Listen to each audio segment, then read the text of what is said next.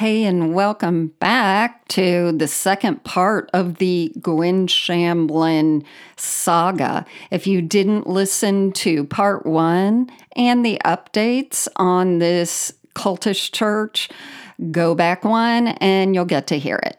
But hope you enjoy this, and we'll see you next week.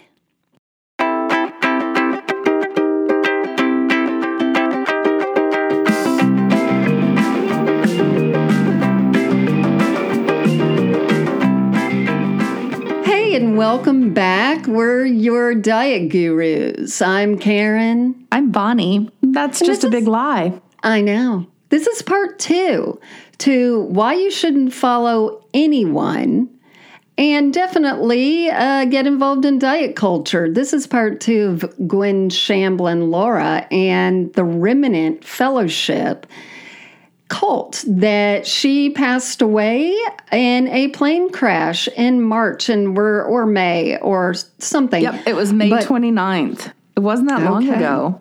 I know. It's crazy. So we're going to get into all that and the HBO special called The Way Down as we continue on. But thank you for listening. I want to tell you, Bonnie, like some of the nice things we've received on social media, but right now through, not Thanksgiving, through Halloween, we're doing something where people could win a saint's candle from Illuminidals because they have everyone from Lizzo and Dolly and sporty people on there. Sporty people. You get to pick if you are chosen, and really all you need to do is write a review and then send it to us at deconversiontherapypodcast@gmail.com. But we got a few, and one was so nice. It said that this podcast has been one of their favorites since discovering it. They're enjoying the humor and otherwise traumatic stuff about religion. And we've been saying that the whole time, where people really just need a community and even need us to say things that they're thinking or wanting to say, but they're just not at that place yet. Yeah, and we've been there. To make people think maybe they're not crazy is a nice byproduct. Right, exactly. Us talking. So we'd love you to review us. It really helps. You can find everything in the details right under the name of this actual podcast episode, and we'll point you in all the directions. Let's talk about Gwen. Let's talk more about a terrible cult in Brentwood, Tennessee called The Remnant. Also, the woman was the head of the Way Down diet. Also, she died in a plane crash. We got that all covered. But I want to start out with a Self Magazine article I found about her. It was 2007, and the journalist decided to infiltrate. They went to some of the meetings, and they wanted to see what everything was about. They went to the church, all that, because Self is... They usually go over like different types of diets to tell you, is keto good? Let's measure it against Atkins. So this would have been, okay, this is a social construct one, so I'm going to attend everything and see what I think. Okay, so you said this was what year? 2007? 2007. Okay. So that is 7 or so years after the church was formed. Okay, yeah. So right. So the workshops were already rolling by 1995. So this is full on. Okay. Yeah, and this was at the time that people were actually moving to the area to be part of the church. Can you imagine? I can. I think when you're listening to tapes, and I bet she is saying all her crapola about weight loss, but that's a lot of hours to just say, only when you're hungry. So I bet she's filling it in with anecdotes and talking about, you know, oh, we had this great church gathering and we did this and our community does dances. And, you know, I bet that it makes it sound attractive enough for people to be like, I'm losing weight. I also really have a bit of a crush on that church. Interesting. I think once we talk more about the church, too, it'll become clear why people want to move there. Yeah. Because it's a built-in audience. Not audience. Yeah. It's built-in consumers of what you have to peddle. Right, right. And you've got just everything. It's a mega store, really. Yeah. Do you do nails? Move to Tennessee. We've got a whole church here who needs their nails done. Okay. Come on. Wear that one. So this woman, the journalist, goes and she meets all, you know, hundreds of people at the church. And in lieu of an altar, there are TV cameras. You know, it's the usual mega church stuff. Everyone looks camera ready. Everyone in the audience. None of the people who are in the congregation are overweight. It's like, you know, a bit of a pretty utopia. And Brentwood, Tennessee is one of the richest areas in Tennessee. So they also at this time were doing a webcast, which in 2007, that's, you know, pretty good. This woman had been on Tyra Banks. She'd been, Gwen had, all these different places. And the journalist actually was saying, I was agreeing. Everyone's nodding in agreement to what Gwen says. And she says things like, if you're dieting or taking pills or counting fat grams and doing the exchange list, changing contents of food, then you believe the problem is the food. And I'm like, damn, very true. So she's saying things that, of course, make total sense and make sense to someone who actually knows things about weight loss who's reporting on it. Now, the journalist says a phrase that if I hear this one more time, I can't stand this phrase, but whatever. Oh, gosh. I consider myself more spiritual than religious. Okay. Everyone says that. I get it. That's a lot of our listeners. That's a lot of everyone. It just is sort of a phrase that drives me crazy because I hear it so much. Not the Catholics. They'll tell you they're religious. That's right. I'm going to hang out with them more. Beads and confession. Confection?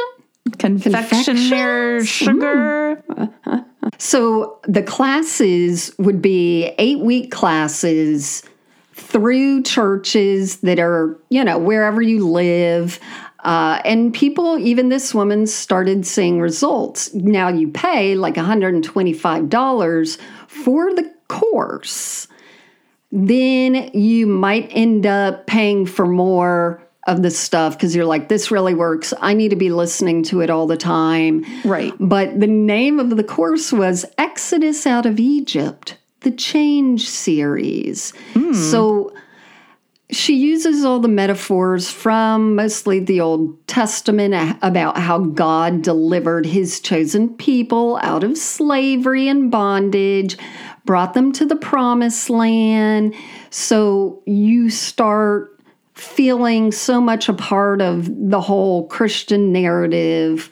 And the specialness. Oh, the specialness. Exactly. God didn't bring them out. No, you're the one hearing this message. It's special for you. The journalist said that the online class leader, because I guess they just were watching videos of it, although they plunked down their money, stressed the need to leave, quote, counterfeit churches and false teachers, and that you've been lied to all your life.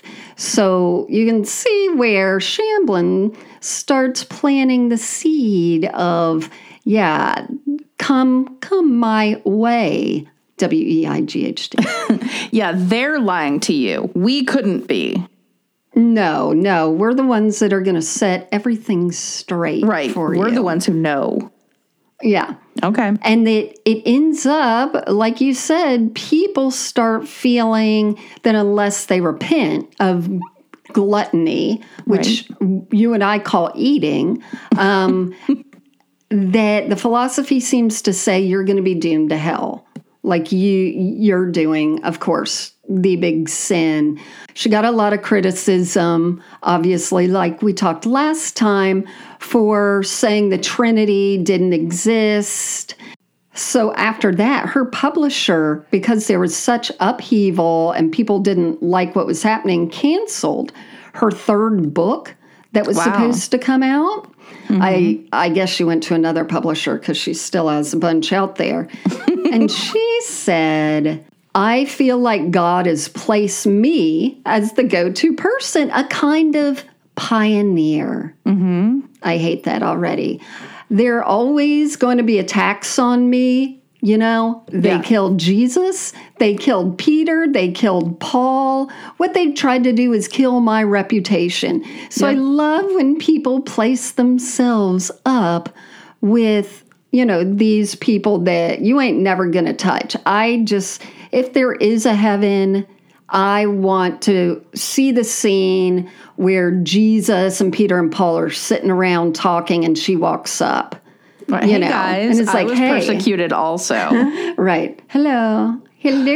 But you talk a lot about that as part of the Christian culture on TikTok about if you're persecuted, that means you're doing something right. Oh, that means you're special. It's such a fucking, absolutely hate the no accountability, no criticism situation with all of it.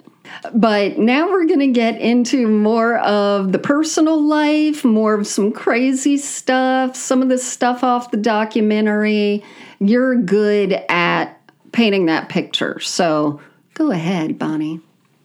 Well, let's not forget in this part, too, that there is the hair. And it's still there?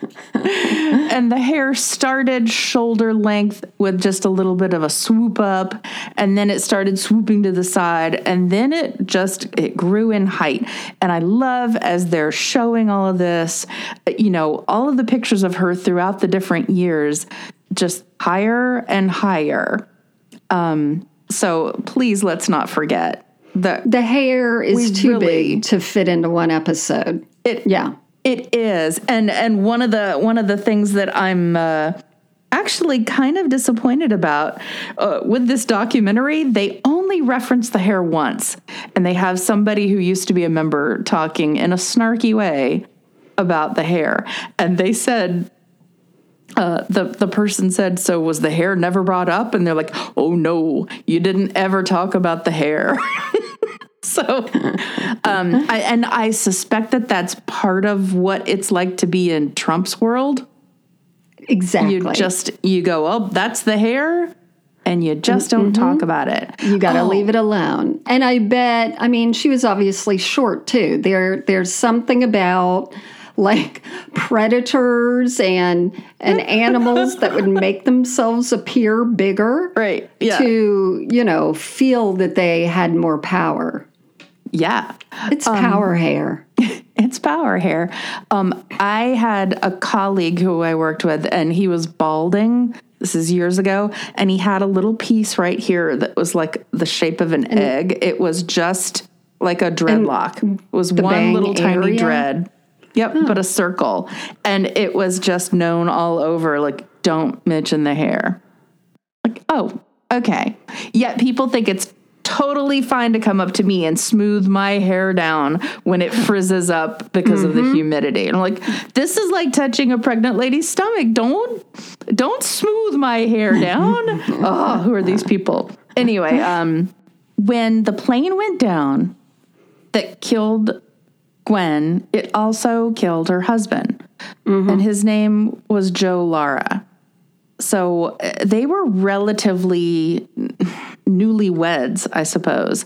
The plane went down in 21. They had just been married in 2018. So here's a little bit of information on Joe. First of all, They're 8 years apart in age. She's 8 years older than he is. Okay. And that's not, I don't think of that as being a lot, but when you're at the age that she was versus him, usually guys like that will somehow end up with ladies who are slightly younger. So she was 66 when she passed away, and he was 58.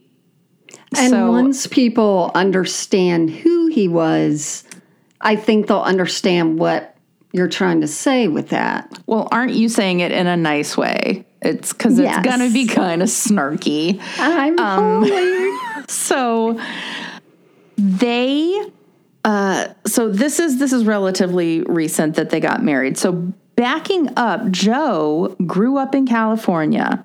He was an acting student. Mm-hmm. And he was one of those guys who, for instance, when he was in acting school, he moved into the house of this woman in acting class who was like a sugar mama.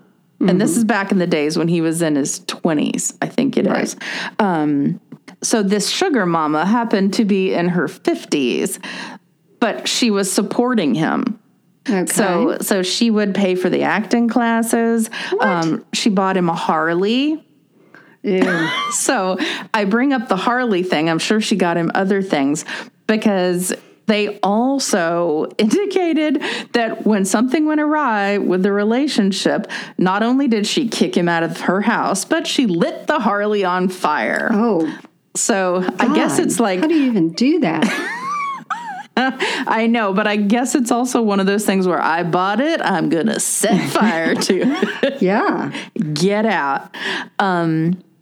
Okay, so apparently he was one of these guys who was like standoffish, and that maybe is what made him a little bit more attractive. Eye roll.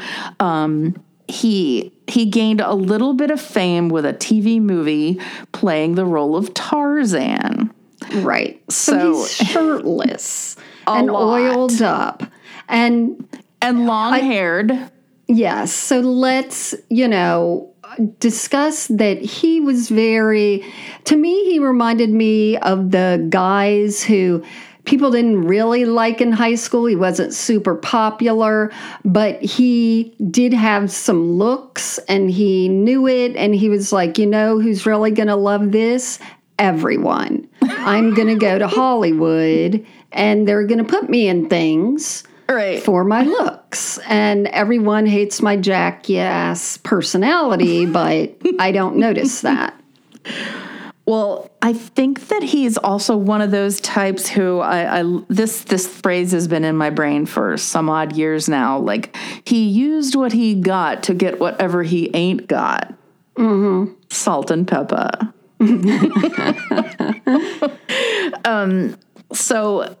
So he went to acting school.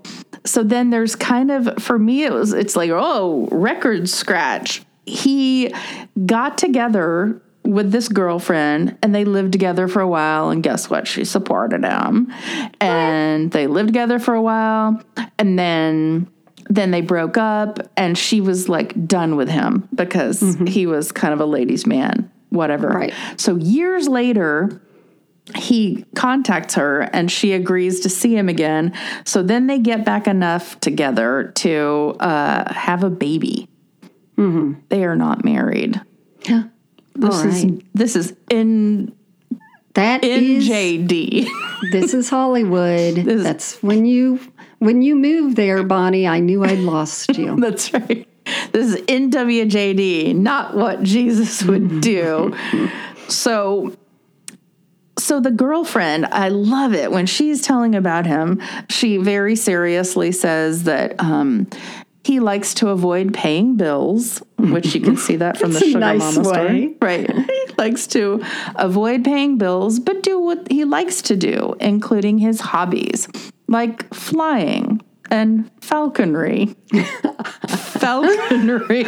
I saw the falconry, and I am not laughing at the falconry, except that it's just out of left field, and out of left field for this guy. Like, it's obviously a day of looking in the mirror and then going to the Falcon Reserve. And putting the big leather thing on your forearm. Like, come on. It's called a gauntlet. What? It's called a gauntlet. Is it? Yes, that's why we had that, because our high school mascot was Falcons, and so our yearbook was the gauntlet. So the yearbook was just the leather thing that you put on your arm to allow them to land? Yes, they just looked up everything about Falcons and picked words. I know. The newspaper was called The Talon. So, all right, so Joe calls this lady. They get back together, had a baby, and then guess where he decided he wanted to go move to? Nashville. You know why? Oh, perhaps I should try a country music career. Okay. I so know this guy. You know what I mean? Just sort of all over your neighborhood, probably. The whole, like, I'm going to try this. I have a lot of talents. Right. I was successful here, and so I'm really wondering why the next decade I'm not. It cannot be because I was not good in it. Right. It must be. Something else. So, yeah. Oh, man. So I think it's also fascinating where there are just a few of these towns where you can go and go, I'm going to go to Los Angeles and throw my hat in and see if I can be an actor. I'm going to go to Nashville and throw my hat in and see if I can make country music. Like, what other towns are there like that where you go and maybe if the right stars align, you get lucky? And you thrive. I mean, you can't go to New York and go, I'm going to try my hand at the stock market because, well, you got to go through classes. And, you know, if you really want to be a stockbroker, there are these tests you have to pass. And you have to know math. You could go for Broadway. I think there are ones. You can go to Las Vegas if you want to be a dancer. But you have to have a skill. You can go to Utah if you want to have wives. There are places. Maybe like New York, I want to be a model. So I'm going to go to New York and just see if I can walk around and have people look at me. That's why I avoided it. I wasn't ready for that attention. It was tough, I got to tell you. It was exhausting. Okay, So at this point, the girlfriend is, you know, she's jaded, not jaded enough, but she's been around him enough to know that he's kind of full of shit. And so she says, okay, I'm going to give you until our daughter has to go to school. And if you don't make it in country music by then, we're going to move to Chicago and be grown-ups because I've got family and a support system there. And that's what's happening if you don't, you know, find your lucky break. So she moved with them. They moved to Nashville as a unit. Okay. Mm-hmm. So at the time when they were like, okay, time's up on your music career efforts, he did not want to leave. So he files a report against the mother of the child saying that she sexually abused their daughter. Oh, shit. So he knows that, you know, if you do something like that, everything can get tangled up in the court system and they're not going to let her leave because she's going to be there fighting for custody of this child. What a dickhead. I know. Eventually they determined that he was lying. So because they saw the pictures of him doing falconry and they were like, this we're not listening to this guy. Or they listen to his country music. Either way. Or that.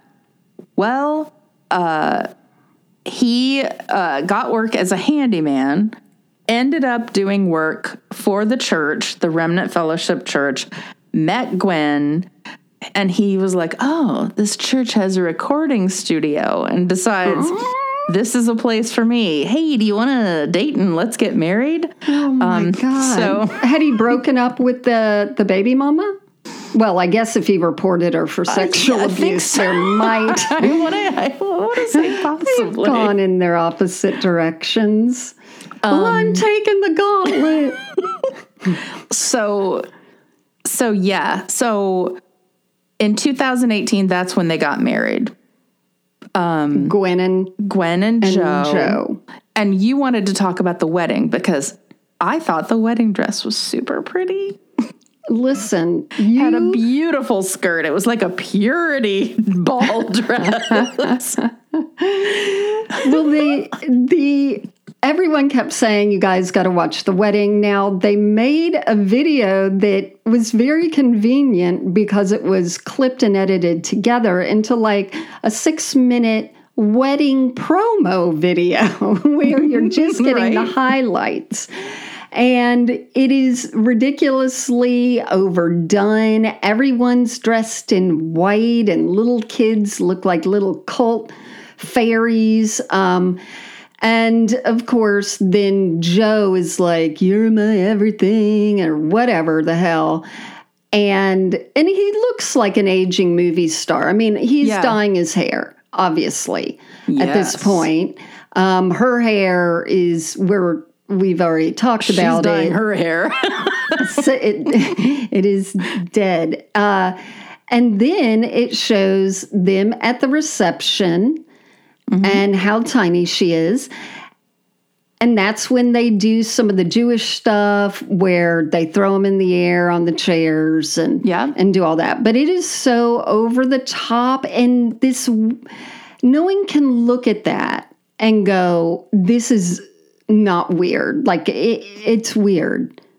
I think also this is a great time to mention how she's kind of thrown Jesus under the bus a little bit and gone with God, because there's no humility in this wedding that Jesus would want you to have. It's vanity out the yazoo, and I don't know how much it costs, but of course you're going to have a lot of people who are doing things for free, making the food, doing her hair, probably got her dress, who knows. Oh, and don't forget, I mean, somebody had mentioned like they were always dressing the kids in the congregation with all these frilly white outfits and lacy stuff.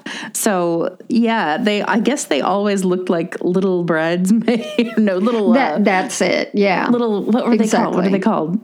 Fruit girls. No, flower girls. All the fruit girls were there.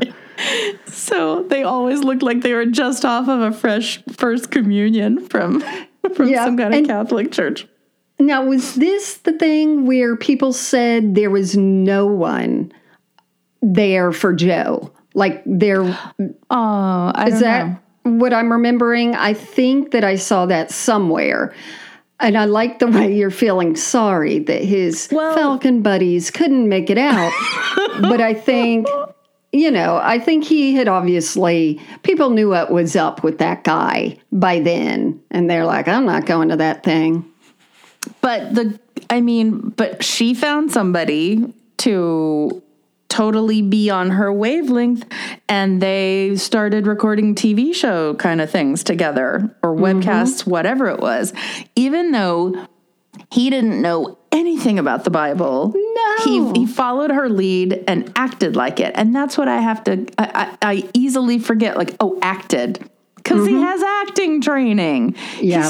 He's playing the part. And you can see right through it, and it's sad that she had no godly discernment to tell that this guy was using her. I mean, it's so obvious. He's such a grifter. But at the same time, she used him, So maybe those two are just like his body. So maybe it was just like, here's the exchange. You give me this, I'll give you this. You can have as much access to the recording studio as you need to do a cover of a Michael Bublé song. On the heels of the wedding, it's beautiful, yada, yada, over the top. And then it's like, to me, it was record scratch. In the documentary, they're talking to a cult removal expert. And he just casually brings up, oh, yeah, Gwen has a husband of 40 years we've never heard of. 40 years. Yeah. Yeah. Married to this guy. Where'd them children come from? That's right. Yeah. So she was married to a guy named David Shamblin. That's where she got the last name. And he was actually the CEO of the whole Way Down Ministries stuff. However, after she established Remnant Fellowship Church, like, he didn't even go to services. He didn't go to any of their festivals. He didn't go to any of the large events. And there are a few people that say they think they know why. Certain people say because he didn't fit the look. He was a little overweight, and they think it was all about optics. Other people say, I think he went to seminary or had some kind of understanding of things, and he didn't like where she was going with the ministry. First of all, she's a woman leading a church, which was not in his Church of Christ, arena, and then the whole Trinity thing. So who knows? He's never been heard of. He's probably very smart to stay out of the limelight. He has a master's in divinity. Yeah. Yeah. So here's the other thing. So as we've said, the fruit children, the way they dress is to denote purity. They are very into purity culture, not sinning, following all the rules because... Of course, if they were more, it's okay, God loves you, there's forgiveness all the time, then they wouldn't have such a tight hold on the congregation and all that. So they were very obviously against divorce and against remarriage. It changed. Yeah. She began to say... okay, God does allow for divorce and remarriage. Now, there are things in the Bible, like if certain things happen, it's okay. But she says God himself divorced Israel, his bride, because she loved the Jewish stuff, for her unfaithfulness. And God uses the term adultery, but this was adultery of the heart. Oh. Yeah, this was like spiritual cheating. Now, what do they call that when they say like that you have backtracking, like hypocrisy? No. When you have you mentally cheat, you don't physically cheat, but you I think emotional affair. Yeah, maybe. I don't know. Yeah. But I don't think she was even insinuating that. I think what she's insinuating is they didn't like each other anymore in some sense. But she talks about, the whole divorce thing. Man's the one that distorted the scriptures and leaving people in burdensome situations and shaming those who have been oppressed, and that's not the intent of God. When God divorced Israel, he then remarried, creating a new covenant and a forever faithful Bible. So, she's just painting herself into all these little things that fit her. Confirmation bias, heard it before. So that allowed her to get rid of David and to envelop Tarzan. Well, and like you were saying, if she goes with the, hey, listen, God's telling me what's what, you can't question me, then she can make up whatever rules she wants. Exactly. Hello. Yep. God told me, fill in the blank. Well, God told her a lot of stuff. And maybe David said, your hair, is that how you're going to wear it? And that was it. She was like, you're done.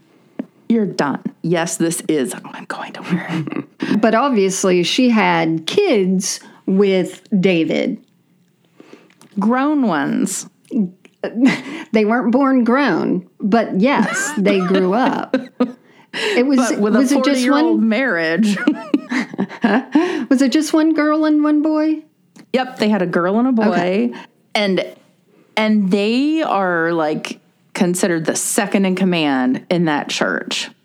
So, which that shows you it's a cult right there. Yeah, because you've got to keep it within the family to keep the power going. So And it's such a small business mentality. Like, oh, yeah, right. Well, don't even think you're going to infiltrate the business because this is immediately getting passed down to the kids. Right. Jerry Falwell Jr., you know, yeah. It's all, yeah. Yeah, what's the other one that we don't like? Franklin Graham. Yeah, it's all about the kids might not be the best people for the job, but we don't care. But damn it. Right. So, although kind of one of them didn't like it, but so much. So there was the daughter.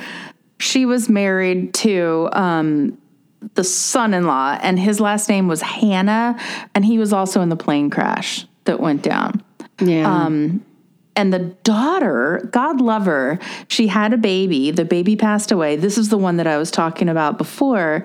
When the baby dies, they just didn't even talk about it because it was viewed as some kind of like an unpleasantness, and somehow it was a sign that God wasn't pleased with something in the church. So right. much so that they figured, well, okay, it can't be our fault. So they started interviewing people in the church. So crazy. I know. To be like, what was your sin? Because you obviously had part. Yeah. And it was all about judgment. Oh. Mm-hmm. So they interviewed the members saying, all right, why is God bringing this on us? It's got to be somebody. So then the daughter, she looked very healthy before, but then she dropped down to, like you were saying, like the super anorexic weight. And I don't know. And looked very sad. Like you could see a total change in the way she looked, which you would with just your kid passing away. But just then, that alone, yeah. Right. Relating it to everything else and all that was going on. Looked sad and terrible. Yeah, and having a mom who created a church and a belief out of the thinner you are. So it's like, okay, pray. So if she's spending all this time praying and trying to get right with God, it only goes hand in hand that not eating would be in there.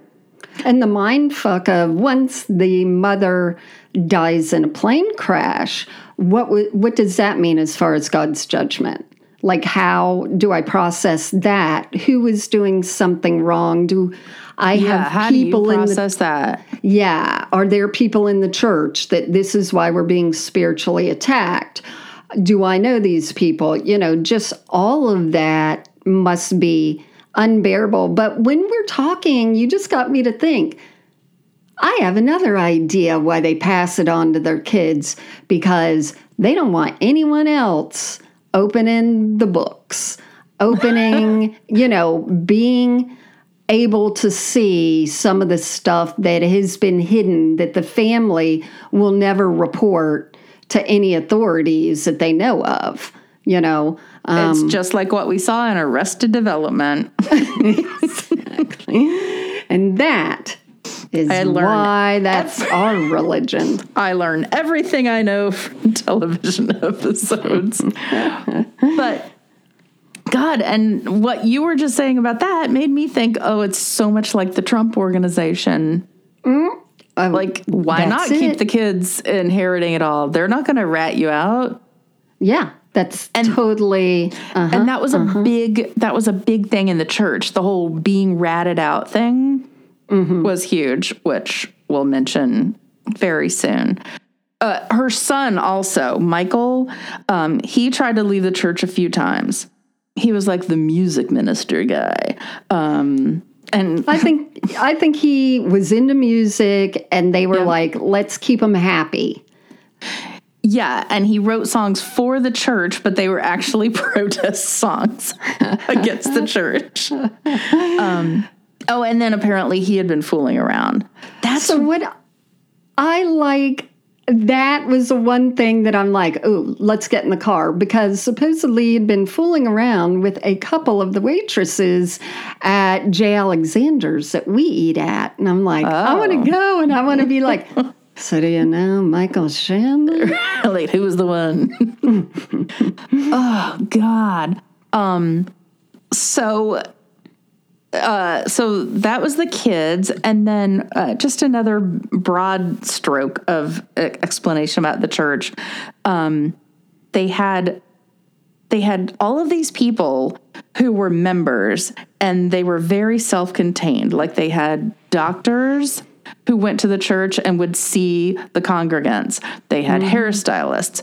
There was one woman talking about how she's a piano teacher, and if she had ever left the church, boom, there went all her students and all her money. So they had all of these lovely ways to figure out how to keep you in the fold.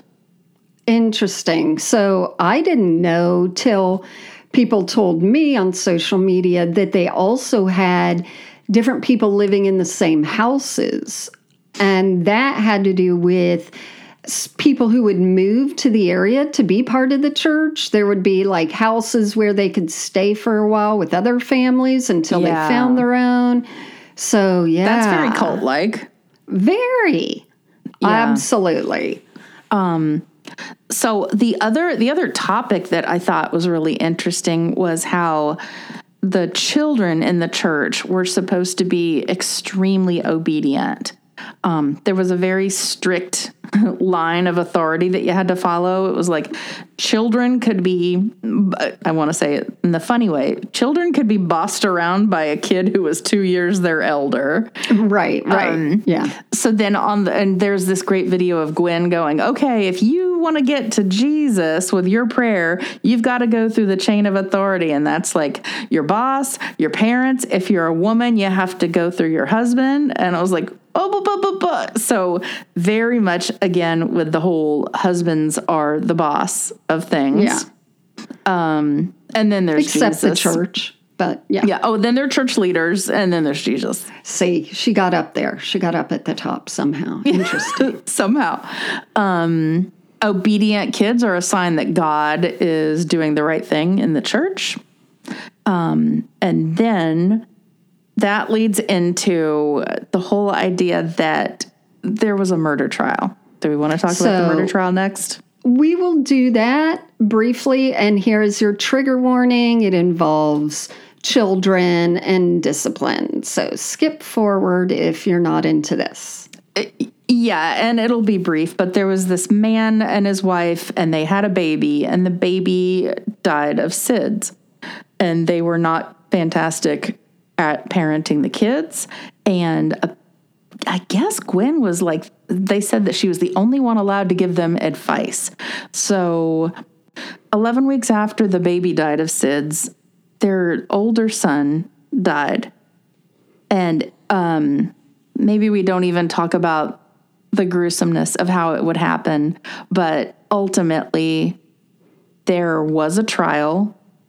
They were put on the stand, and they got accused of murdering their kid from abuse. And then what they were hauling out was how the church paid for the bail, and the church paid for the lawyer fees. The lawyer. Mm-hmm. Yeah. So, and then there was one guy who was one of the leaders of the church talking to the press, and he was doing that thing where the self-righteous smirk on his face. It was just, I just wanted to lop his head off. Right. Don't use smirky thing. And that was stupid of the church to put themselves in the visual way of this whole situation that was going on. You know, they could have easily been like, oh, that is not good. But yeah, doing the bail and all that and paying for stuff. Part of the murder investigation included getting a search warrant to go to the church. When they go to the church, they found that things were incredibly well documented and everything was recorded. So they even found a recording of a taped conversation between Gwen and the mother where she's advising her of how to use, the disciplinarian tactics that they were using. And the mother says to her at one point that she was so pleased, she took her advice. She had locked the kid in a bedroom for 3 days, took all of his stuff out, but left him with a Bible. And that seemed to be working. Oh, yeah. Yeah. Just like solitary confinement does a really big fuck up to prisoners. Yeah. Yeah. All right. So we're back to the funny stuff, hopefully. Good. But serious shit was happening. So on this, as I'm pausing on the documentary, they show the bail slip And it shows the address where these people lived, the ones who were abusing the son. Oh. So, of course, I look it up. on Realtor.com. So you can see the picture of the house, and it's been renovated. And keep in mind, they had one kid. This is in Atlanta. It wasn't the Nashville version of the church. Right. Or it's outside of Atlanta. So keep in mind, they had one child die of SIDS. The other, they were convicted, life sentence, of murdering their son. Okay, so this is what somebody puts on the description of the house when they put it up for sale. Wow. And did we say wow? This is currently the best steal in Mableton. Where else can you find a 5-bedroom, 3-bath, fully renovated home with a 2-car garage for under $90,000? Like, can you imagine? And I pray, but I hope to hell that the realtor didn't know that this horrible thing happened at this house. You have to tell people if you know as a realtor. Is that true? Or don't. Is that by state? You don't. Oh. Yeah. It's if, I don't know what states or what, but here in Florida is if it materially affects the house, you don't have to say anything. I think if you ask, you have to tell. Right. But this is the part that just sickened me. I pray that the realtor didn't know. Yeah. But at the same time, like, really? How do you list a house and not know why it's the best steal in Mableton? Anyway. I mean, money. Who knows?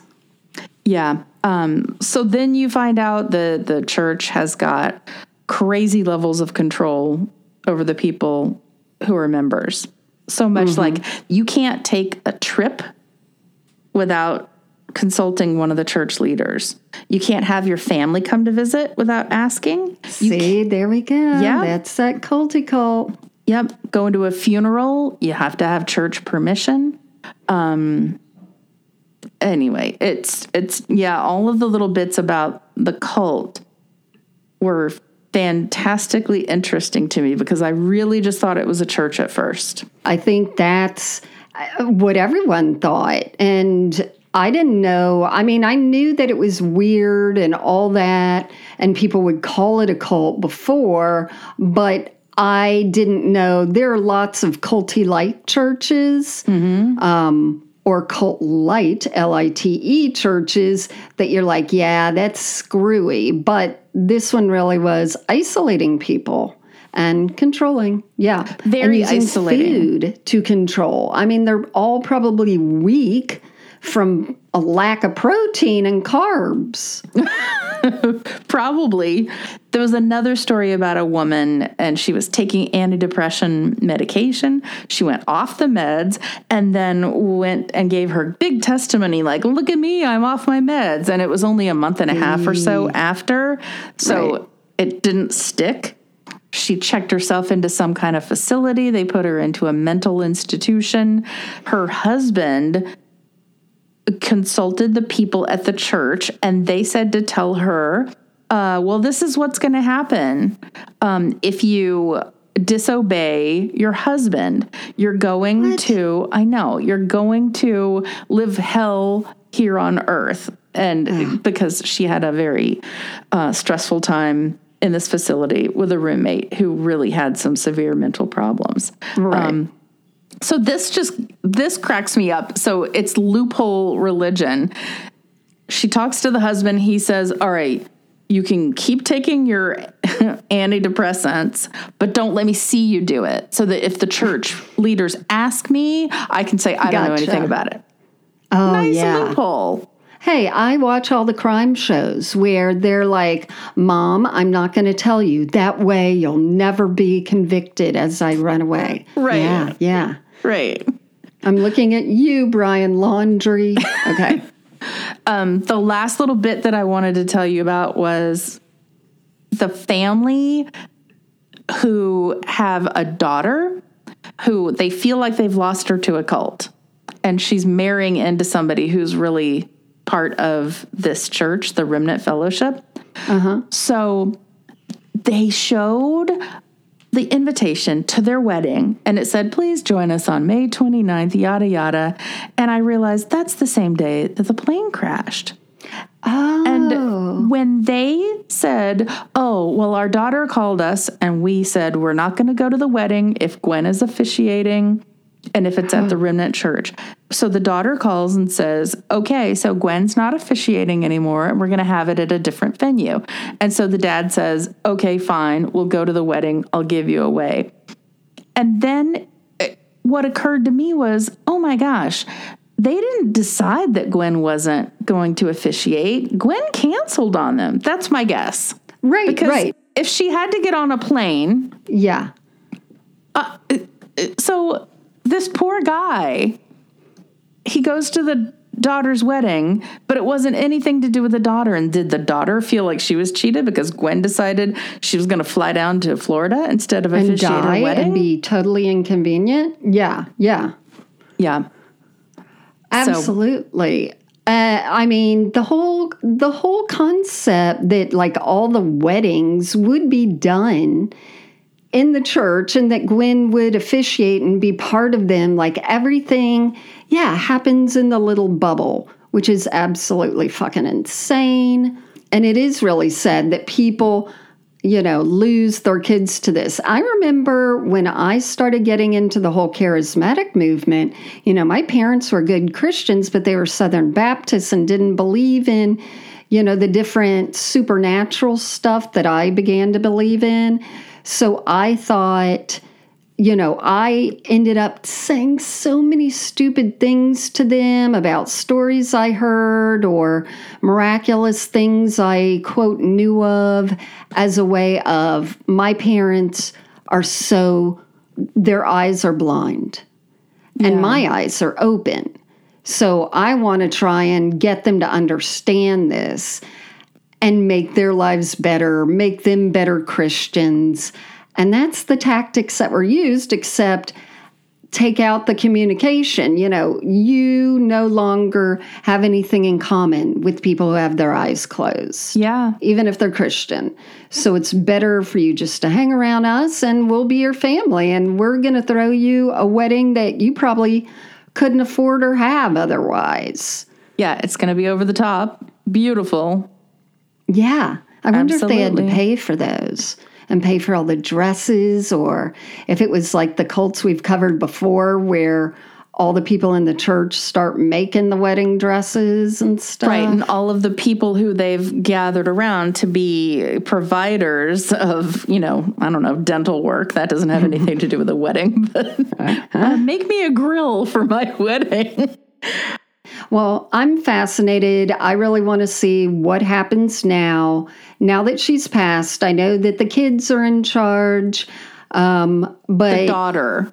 Mm-hmm. I mean, the 1-2 punches that came to the daughter with her child dying and then her mother dying. So the plane, from what we know, it isn't the FBI or the TBI, Tennessee Bureau of Investigation, feel that Joe Lara was the one that was flying the plane, although he didn't have, you know, all the stuff and experience he should have had. But they can't say for sure who was flying the plane.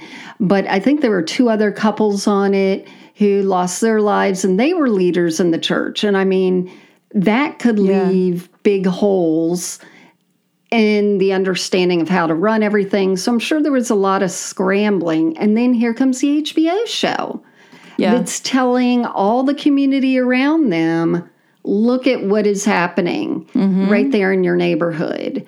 And of course, like you said, the churches are all over the states, they're in Atlanta, they're overseas. So everyone now is finding out about it. And I hope to God that nothing happens bad to any of these people as far as, and the parents who lost the girl to the wedding of the member of the church, they're open to helping people who are ready to hear that maybe it's more than just a church, and they're ready to help them if they want to get out. Yeah, which I think is great. Because they can't get their daughter out, so... Yeah. And I'm saying this to you as though it's not, but can you imagine having it down the street from you and go, oh, that's the church that it's apparently the cult? Right, but right. These people have to go and interact with the world. How do they go do that after this comes out? That's what I wanted to go see, but those men made me turn around. Now, I don't think they meet on Sunday mornings. I think they're like a Saturday night church, actually. So I don't know what's up with that. That would make sense if they love the whole Jewish traditions. Damn them. I hate that. Oh, man. Yeah, so I would be curious as... You know, you can drive by there anytime you want. Can't you do, because there's a good Mexican restaurant there, and then we were on our way to McKay's to drop off something. Yeah, and I can pretend, maybe I can floof my hair, get a little outfit, find some fruit kids, and, you know, walk by and see if they're like, oh, hey, you know, and people... are embarrassed that they don't recognize you, but they don't really know you, and I can pull that off. Maybe you could find out when they have services and then just casually be driving down the road and see where some of the cars go. And, like, if it's to an Applebee's, you might just swing into the Applebee's and get an apple.